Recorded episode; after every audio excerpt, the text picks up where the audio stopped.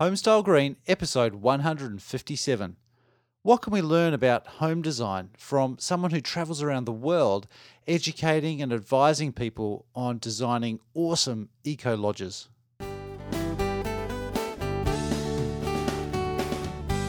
G'day and welcome back to another episode of Homestyle Green. This is the podcast dedicated to inspiring people to make a better place to live. And something a little bit different uh, this week. I've had a few episodes now about Passive House. We're going to leave that for a little while.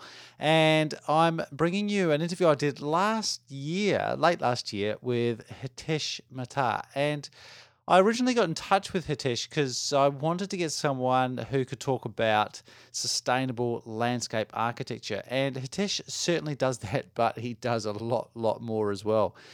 He is an eco architect, an eco landscape architect, an environmental planner.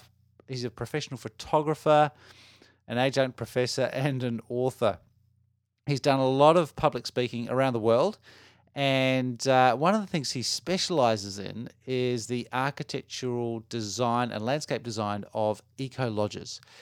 He's a fascinating guy. He's uh, got a huge amount of experience and, um, yeah, well worth the chat. So I hope you find something interesting and uh, maybe inspiring from this chat with Hitesh Mehta. Before we get into that, though, just a quick shout out to our fantastic sponsor, Pro Clima. Um, they make this show a lot more possible and they do that by uh, sponsoring the show. So uh, shout out to them because I really, really appreciate uh, their support, and you will appreciate them having them on your team as well. If on your project, if you're looking at doing anything in the realm of high performance, you probably are because you're listening to the show, then you should definitely get in touch with them, check them out, proclima.co.nz or proclima.com.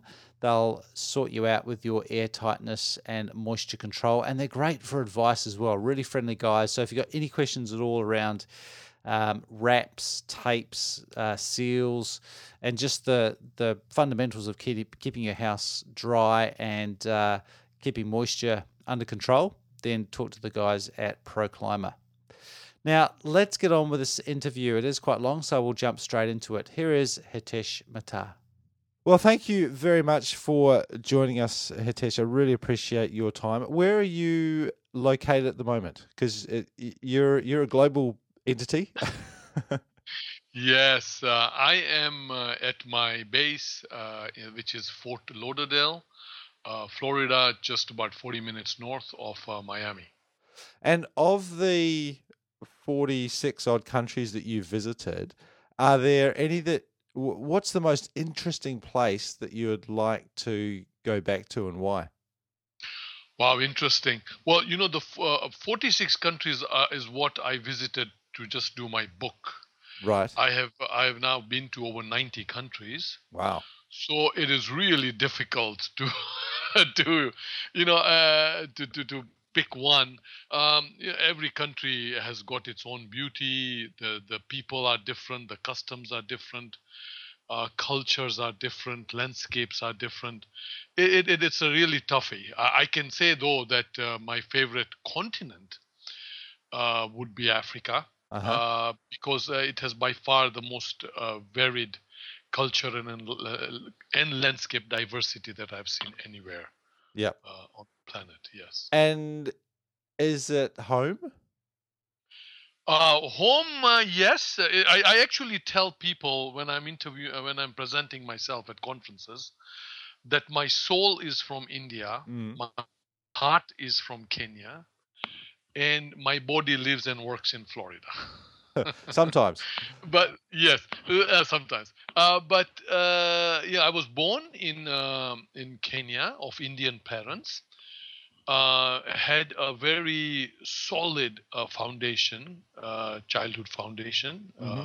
about lifestyle living and everything and I'm still a Kenyan citizen, uh, but also a dual American citizen, so a U.S. citizen. So I've got dual personality. So I guess uh, home is uh, where the heart is. Uh, in many ways, the heart is where you know uh, Africa is very much uh, where I really connect very well. And when you introduce yourself, what is it that you say that you do? Uh, you want the uh, uh, the professional version, or the What's the uh, what's the cocktail party version? a cocktail party version is that I'm a beach bum uh, in the in, uh, by in the morning Yeah. because the beach the beach here is only about uh, one kilometer away. Nice. Uh, at night, I'm a party animal. Uh huh.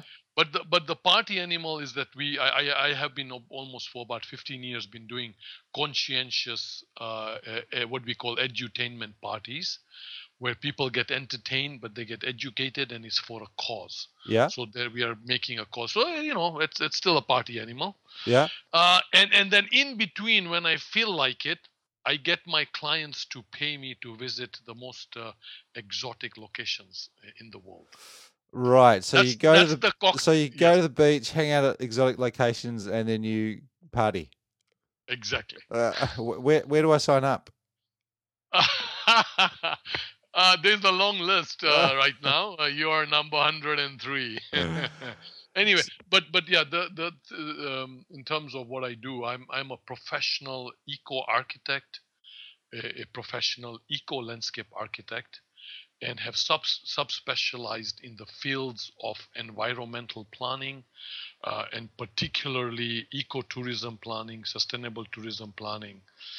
And then of course more in detail uh, you know have designed and done uh, uh, planned uh, eco lodges uh, around the world and have written three books uh, on the subject. And oops carry on okay, um, we I, I often start by asking. I want to come back to this question now. Why why is it that you do what you do? What's the origin for um, taking the journey that you've that you've chosen to take? you know as i mentioned earlier uh, i guess before we, we, we maybe started this program uh, is that i grew up uh, in kenya with um, very strong uh, foundations. I grew up in a jain family. Jainism is one of the philosophies of india. Mm-hmm. uh, and if you ask any theologist, they will tell you it has it has the greatest respect for all forms of beings around you know uh, you know in the world in terms of philosophies. Right. And so in my family, maybe 40, 50 generations, we have all been vegetarians. Right. And for the last eight years, I've become a vegan. And it's the you know it's the most environmentally friendly uh, lifestyle that exists right now and so what i did was i that was so important to me so now what i do is that in my uh, in my daily life and in my work there's no difference everything i do uh, is to make a difference is to have a low impact uh, uh, you know on the planet so if i choose to hello are you there Yeah. Yeah. So um, Okay, great. Yeah. Um, if I choose to eat something, I want to make sure that it's having the lowest, lowest impact. If I decide to work on a project, I now only I select my own clients, or if they come to me, I interview them 1st Mhm. Uh, and if I don't think they follow the same philosophy, I will not go with them. So I, I select my uh, uh, my my clients, and I only work on eco-friendly and socially friendly projects. Is it hard to to stay true to that philosophy when, particularly when you travel to pretty far and remote locations, and they have their own uh, cultural uh, norms there? Is there ever conflict between, for example, uh, veganism, and, and if you get invited to a to a local Yes. um, ceremony, for example, is that Yeah. are those philosophies ever challenged? I, I think uh, it's it's a lot has to do with the fact that maybe I've been just been in the profession now quite a lot of years. I am an international speaker, uh, you know, an author and everything. So people already know about who I am before they come to me. Yep. They've done their research. So I, I'm very polite right from the beginning. I let them know that this is the kind of person I am. I'm and they respect it. They actually Mm. uh, it's actually a plus that they see that you are not only talking the walk, you're running the walk, uh, running the Nice. talk. Yeah. And and they they respect that. So you know, to give you an idea, I've now been a vegan in over 60 countries in the world. hmm so I mean, and, and and doesn't you know places like Brazil or Nigeria, uh, you know Argentina. These are very big meat meat eating countries, Yeah. and you know even local cultures. Like uh, there was once I was in um, in Ecuador where they make this particular brew, uh, the the Native Americans, where they spit hmm into the it's a cultural thing that they, they spit into the food as they're cooking uh, to to break down some of the enzymes and whatnot but and you know i was not feeling very well i'd just come out of uh, food poisoning and whatnot so Right. you know you you explain to them and you say look it's not uh, you know if it's okay it's not a problem people Mhm. understand Mm, mm. And I guess that is relative, relevant to architecture and design a little bit as well, because when you when a typical person goes to see an architect, that architect is going to have some of their own norms. And one of the things I encourage people to think about as clients often is that they need to believe in themselves what they want to achieve and stay true to that because it's very easy to get pulled another way or or yes um, uh, sort of jump on a bandwagon when there's something that's really strong and a, and a cultural trend that is is surrounding you. So I, th- I think that philosophy and and doing it in that polite way is also relevant Yes. to getting a good outcome for for people's building and their design as well.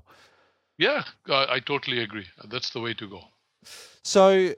Which came first, architecture or landscape arch- architecture, or, or something else? Um, you know, as a profession, I would say uh, architecture, but uh, you know, from personal experiences, the landscape was a very strong influence on me growing up uh, in the suburbs of Nairobi. You know, I used to live uh, right next to a, uh, a park, an urban park, that used to have leopards in it Right. that used to that used to have monkeys in it. Even up to now, you'll still find monkeys uh, going around in the neighborhood I grew up in, Nairobi. So uh, the the outside was a very important uh, component when I grew up, and uh, you know that stayed with me. But of course, that program was not offered in Kenya. In fact, up to today, out of 1.1 billion population that Africa has, there's only one fully fledged program of landscape architecture in the whole continent. Right. So, but so I I dis- I went into architecture. I got a a, a professional. Uh, uh, it was ended up being a six year degree uh, in uh, in architecture Mhm. uh, from the University of Nairobi. And then I felt at that time, of course, that the, the outside parts were never being taught, never being discussed, and I felt that I, I in order to be a really holistic uh, designer, I really needed to understand more about the outside. And so I uh, went and got a master's uh, in California in uh, landscape architecture, and but but with an emphasis on ecological planning. Yep.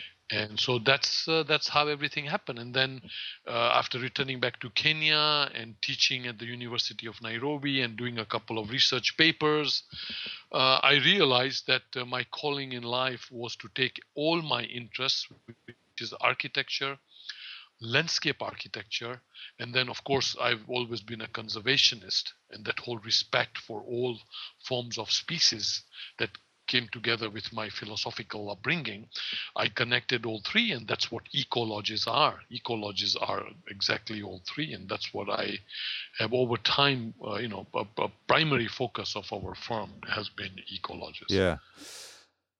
So eco lodges are a bit special because they're obviously designed and they're created for a very specific purpose, and they've got that ecological philosophy as a Yes. core.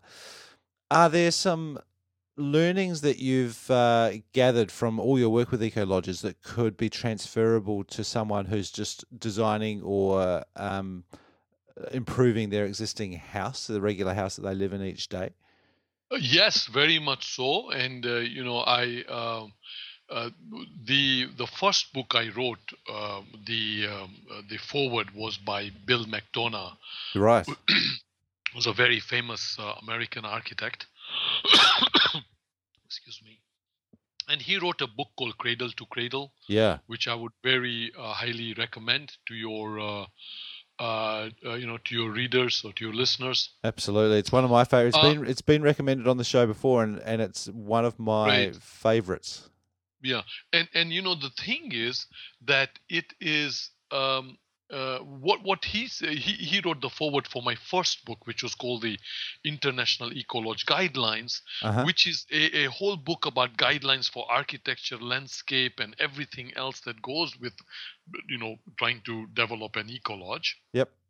So it's got great information in there eh, for anybody. But I just want to go back a little bit to what you said earlier that people need to build their own foundations before they go to architects or designers or before they start working on their houses. Yeah.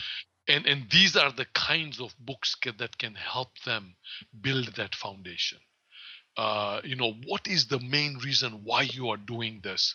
What is the uh, end result what is the philosophical approaches that go behind all of this these are very important things to have before you actually embark because if you don't have these strong foundations you could easily lose your way and and in the, the end product will not end up what you had really dreamt about I love that so philosophy. so yeah. so so so so these are are very important things but uh, i i'm uh, actually you you've caught me at a fantastic time because i am taking everything that i have learned over the years and everything that i have professed over the years and have been putting it practice in our own house yep.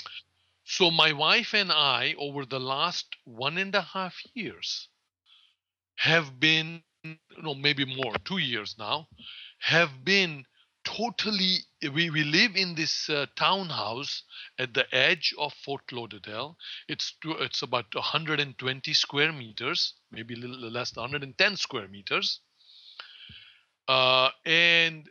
Uh, it was built in the 1980s. hmm Uh, it used to have all the classic materials in it that have got uh, uh, polyurethane and formaldehydalides and mm. everything in it. So what we did is we completely eco refurbished uh, the whole house uh, in the inside, and as we speak, the landscaper uh, outside is just doing the finishing touches to a hundred percent uh, eco-friendly uh, garden. Wow. So so uh, you know in in b- b- by next week if you came here uh, you would find the whole house and everything. So the flooring of the house was completely redone you know um, uh, using a hundred uh, uh, the the toughest bamboo that you can find in the market yeah uh, that's uh, uh, um, FSC certified. Uh huh. You know, uh, Forest Stewardship Council Yep. certified. Yep. Uh, the wall paint that we did, we took out the existing wall paint. We used this wall paint called Mythic, which is not only non VOC, but it is also non toxic. Right. So it's it's like as good a paint as you can get. Um, the kitchen counters, uh, you know, everything that we did, the cabinets are made from recycled wood. Um, the uh, furniture, uh, you know, we did a lot of research and and and, and looked at uh, places and uh, you know we made sure that the sofas and the mattresses did not have foam uh, that had polyurethane in it. Uh, so everything that we have brought into the house, I you know we use antique furniture, reused furniture, etc. And on the outside, uh, every single plant species is native. And we what we have done is we did research to create a habitat, a habitat for hummingbirds, a habitat for birds, um, uh, habitat for for caterpillars, and uh, feeding areas for butterflies Etc etc so uh, all the materials we have used are, are very natural and, and and you know the the wood the fencing and everything is from uh, um, you know uh, forests uh, sustainable forests etc so i think uh, that's what ecolodges are all about and it's all about uh, recycle reuse um, you know refuse reduce you know the four r's Mm, of, mm. uh, of of sustainability, and and it's uh, you know um, uh, the the important part is that the house is hypoallergenic. Yep. So we we made sure that all the products that we use in the house, uh, all the furniture, we we made sure that we um, uh, you know the, the the, the the pillows that we use and everything the mattresses the linen whatever uh, we make sure that there is no uh, um, allergens coming out of it Uh, because the original house was all carpet Yeah. which as you yeah. is a serious allergenic pro- problem yeah And it's so hard when you look around. You, people kind of get a bit scared. They freak out when you talk about polystyrene and things like that in the building, but then forget that there are foams and formaldehydes Exactly. in, in every everyday common furniture. And, and you mentioned pillows and blank, blankets and mattresses. yeah What was the hardest part of making what sounds like it's a it's a toxic free environment? What was the what was the hardest part in doing that? Well, well, I guess one one thing is that you know in the U.S. in the U.S. there's what the great thing is that there's so many. You know, you go on the internet and there, are, you know, these days there are a lot of choices. This whole industry has shot up quite a bit, uh, Yeah. and it's been doing very well. Uh, but I have to say that there was one item that we had a lot of problems trying to get something uh, eco-friendly, and that would be sofas Right. and and uh, beds were uh, also an issue hmm uh, but a little bit better sofas a lot more difficult and we only found few companies in the whole country that would actually be making sofas that were like 100% eco-friendly and, And is that because of the, the stuff that's inside them rather than the, ex- Correct. the outside Correct. material? correct correct Mm. definitely what is inside the and you know um, the the the uh, law in the US and I presume and I probably in New Zealand is you've got to have fire retardants Yeah. and, and it's that's where the problem is as well is to get eco-friendly fire retardants is a real issue Mm, interesting. Interesting. Uh, Now, I want to um, loop back to landscaping because that we haven't had the landscaping discussion much on the show. oh okay and good uh, well, it's one of those things that it, it, the classic thing is it, it gets forgotten, or it doesn't get forgotten because it, it usually gets included in the grand plan at the start of a project, but it usually gets uh, dropped off because people run out of money uh, towards the end of the project. So you end up with a beautiful new house surrounded by piles of dirt and um, uh, dreams that may be one day.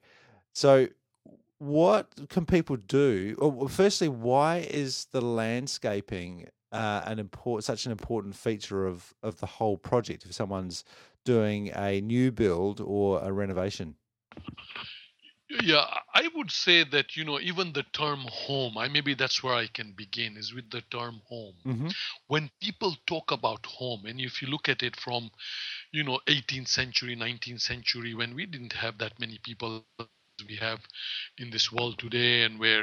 Uh, there were no skyscrapers. People were not living in apartments. Yeah. People were living in single-family homes. yeah, and uh, uh, a home is an inside outside experience. That's what people are talking about. Yep. people are talking about their living rooms and they're also talking about their gardens. That's Yeah. what makes a home.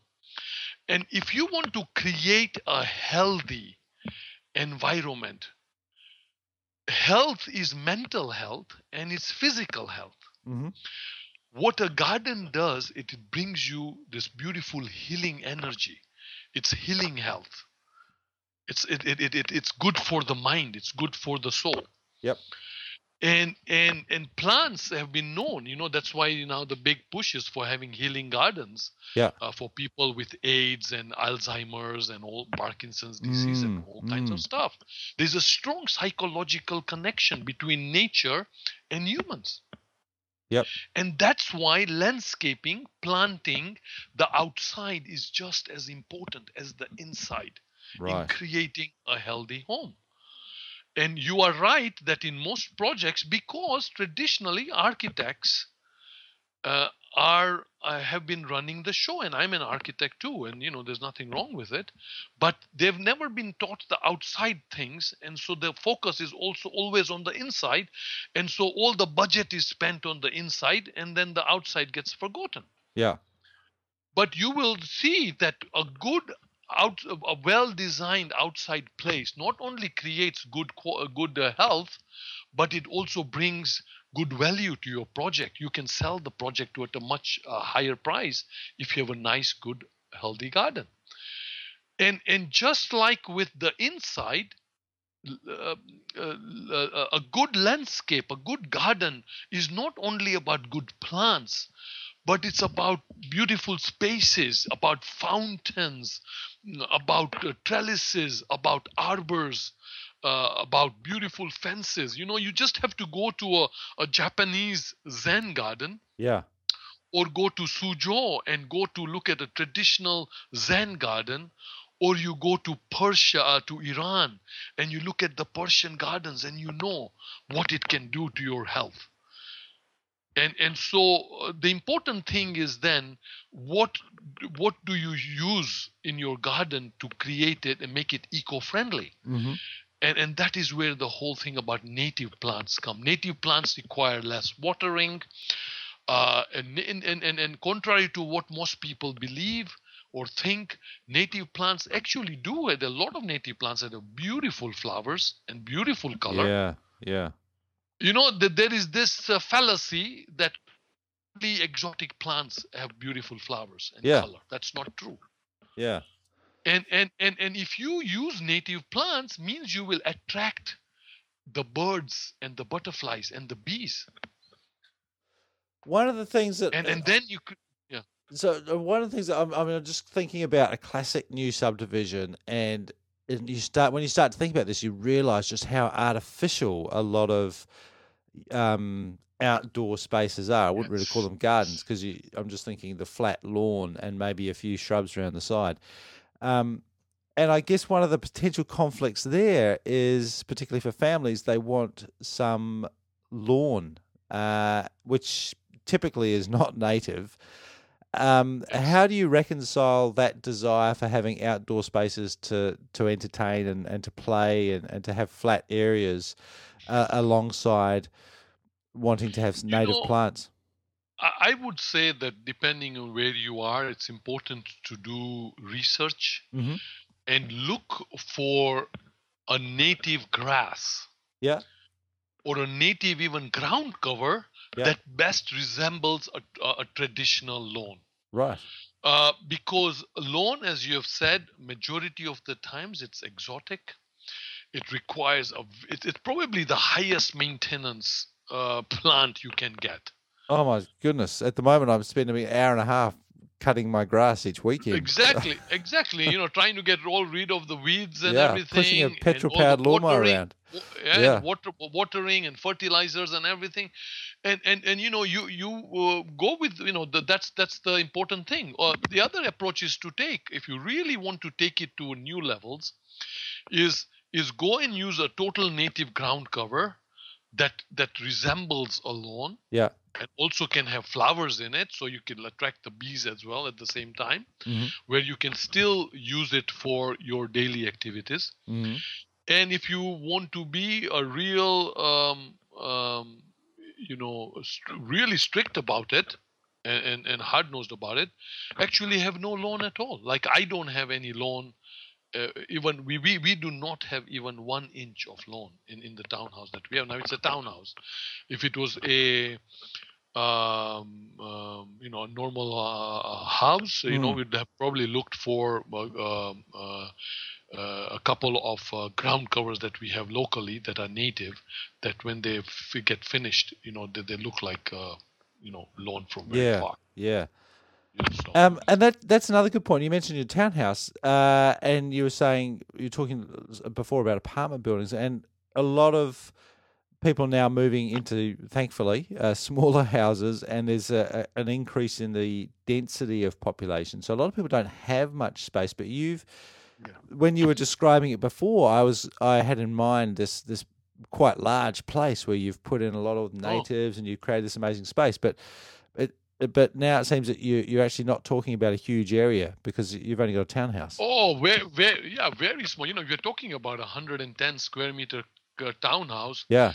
which uh, has two you know uh, parking spots and you know the edges are the of the parking area is where i'm talking about the planting and Right. and then have a little uh, uh four three to four meter space uh, between uh, the main build the, the the main walls of the building and the fence that separates it with to the car park area Yeah. and that's where we've got a, a real uh, we've d- d- d- d- done a japanese zen garden Nice. and you know Jap- japanese zen gardens have no lawns it's all beautiful nice little uh, rocks uh, it's a it's a rock garden. Hmm so it, it, it it's done in a way where you know we really don't have to use any lawn whatsoever. And uh, wherever we use planting it's all native plantings. And it, so it, it doesn't matter what size of property you have you can actually do the whole thing entirely native. What about weeds? Because um, what, gardens don't just you just set them and then forget about them. They they continually get encroached on by other things and weeds pop up. How do you deal with that? Well, I uh, you know that also has a really. I I was I did recently a workshop in uh, in uh, in the Philippines, and there is this lady uh, who has got a, a, a garden uh, of just weeds, and she calls Right. them uh, she calls them weedibles Yeah, instead of edibles, weedibles. yeah, So there are all these weeds that have a lot of strong medicinal properties. right. So weeds are actually not bad for the garden. If it depends on what kind of weeds they are. Uh huh. It's just how we look at them. Yeah, You know, we have been conditioned into thinking that anything that's not good is a weed. But that's not true. A lot of weeds have got very good medicinal properties and uh, some of them if you do it properly can also have a aesthetic thing about it. Mm. Now, obviously, like with everything else, you've got to maintain uh, gardens. Uh, unless you're looking at trying to have a completely wild garden feel about it. But if not, you know, like I've got drip irrigation. So everything, as I said, is totally eco. So it's just total drip irrigation, which uses the least amount of water. Yep. Um, uh, it, I've got uh, LED light fittings nice. So it's it's it's you know as eco-friendly in that sense as it can get. Um, and so you know i guess uh, that's uh, uh, why and you know, whatever wood we have used in the trellises it's all uh, from sustainable forests. And uh, you know uh, we- uh, we've got to we- we are going to have to do weeding you know once a month or whenever Yeah. uh, go in and take care of it. And of course even the we will have to do a little bit of the pruning because uh, some plants will grow a little faster than others and may you know block the light and Yeah. whatnot and you know to just get the right size I think that's really point. uh, That's a really good point. That even setting, even designing something to be beautiful and in balance, you've still got to have maintenance, and you that extends to the ha- to houses and buildings as well. And people, I think, Yeah. often forget that yeah that there's some And- and- maintenance there required. Yeah. Well, there are two things, you know, what we call uh, trying to reduce maintenance in what we call passive design, using passive design Yeah. techniques. Yeah, And passive design means when you're on the drawing board, do not select plants that require a lot of water, that require a lot of uh, uh, pruning, Yep. uh, that shed a lot of leaves or shed a lot of fruits. Uh, that you're going to have to clean up and Yep. what things like that, uh, and that are messy. Uh, and then, uh, of course, uh, know that what no matter what you do, you're going to have to put some time to maintaining the Yeah. garden. yeah. Hitesh, uh, just before we finish up, um, Yes. I know that you, you have a wealth of knowledge uh, across lots of different areas. If you had to bring it down to three main recommendations, you've mentioned some already, but what would be the top three recommendations that you have for people when they're wanting to either improve their existing home or create a new home that's healthy and, and good quality? Where where would you recommend that they start, and what would be the top three things they need to do? I would I would say the first thing would be to build uh, inner foundations first. About you know if you want to go for a healthy, good quality uh, and a good for the planet uh, uh, home, Mm-hmm. Then there are quite a few books out there. I mentioned Cradle to Cradle as being one of them. Yep. Uh, you know, the book that I did uh, called Authentic Ecolodges Yep. uh, has got some great examples of how people are doing, making a difference, creating healthy environments, and you know, doing beautiful stuff. And and you know, there's enough information out there also on the internet Yep. about what. So build that good foundation first. When you have built that good foundation, you have got a good idea about what is it that you want done. Then the second recommendation is now then do the research, talk to people out there, and select a good architect, a good landscape architect, to be to, to be the one to do your project. There are not that many architects, landscape architects, or even in, specifically interior designers who Right. have yeah. a very strong uh, foundations and beliefs in eco uh, design and eco planning. And quite often that would be three different people, right? Or, or usually that would be. it, it, it, it, it would actually it, it, it would have to be three different people unless you know I mean uh, uh, I, I'm just talking for myself unless they found right you. now. There- are very few you know there are very few people like me out there in the Yeah. world who are both architects and landscape architects and uh, totally into uh, eco design Yeah. so i would say that for most people out there i would say three different people would be uh, the way to go for Yep. sure if you really want uh, or in some cases you know if, if you already have got that knack and you're you know good at what you're doing then just do it yourself too yeah. uh, Yeah. you know in, but but i think this is a very specialized field and it would just be worthwhile to just uh, spend a little bit of money to get the right people. Yeah, I mean, just pausing on that point for a moment because I am very interested in that and the the number of people that actually do use an architect for their for their design uh, is relatively small, and it's something that I'm really passionate about encouraging people to grow because you wouldn't you wouldn't try and do your own dentistry or or you know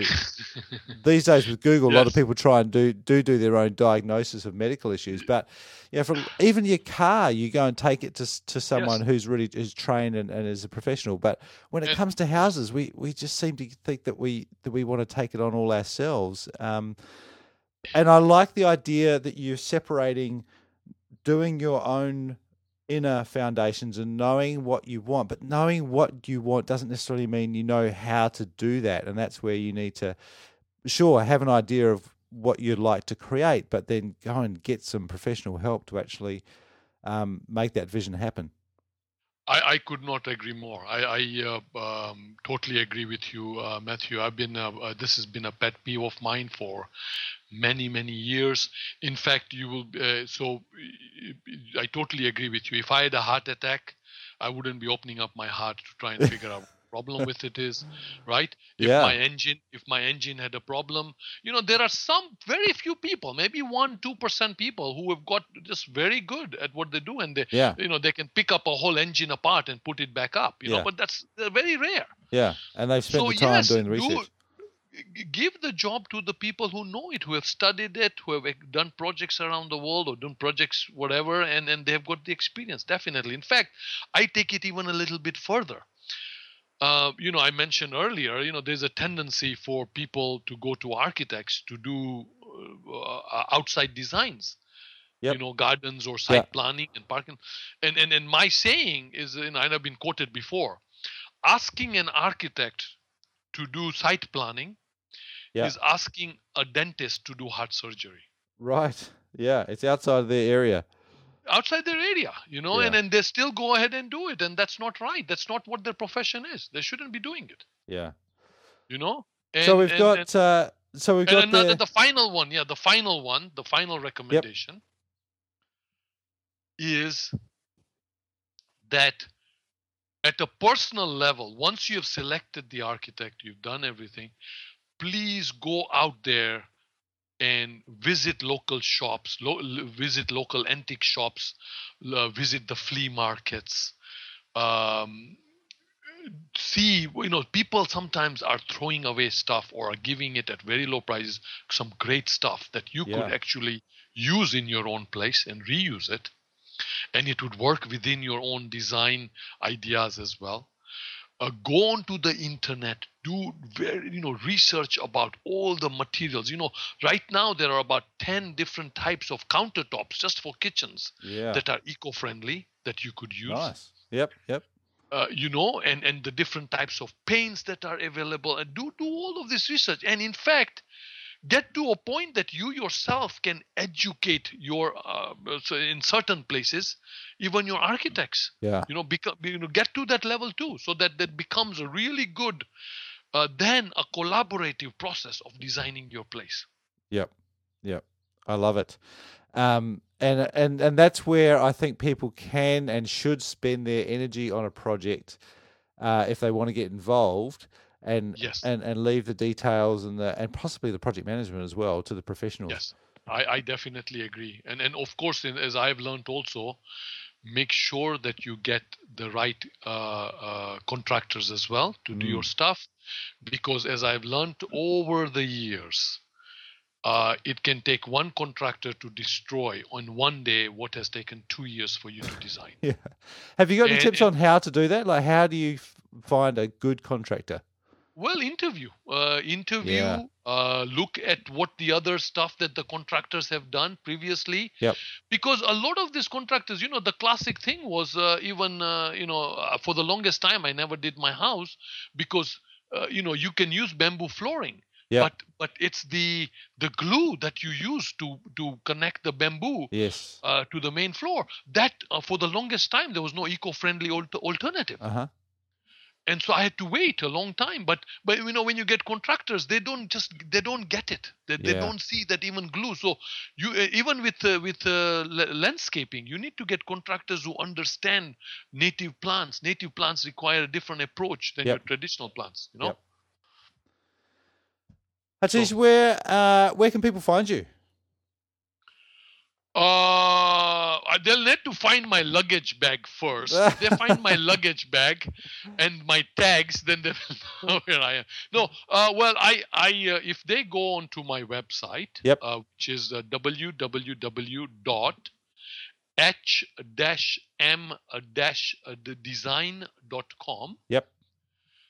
Uh, they will get to see, you know, who I am, what I do, uh, what what our, our firm does, and our firm, as you have, have earlier, is, you know, is an amoebic uh, setup, Yep. and uh, within it there is a place, there's a guest column, so anybody can contact me through that column. Nice. Or the other other ways, uh, my uh, email address is hm at h-m-design.com and that's the best way to catch me. I'm i'm doing uh, you know regularly I, I'm- I get invited to do conferences around the world.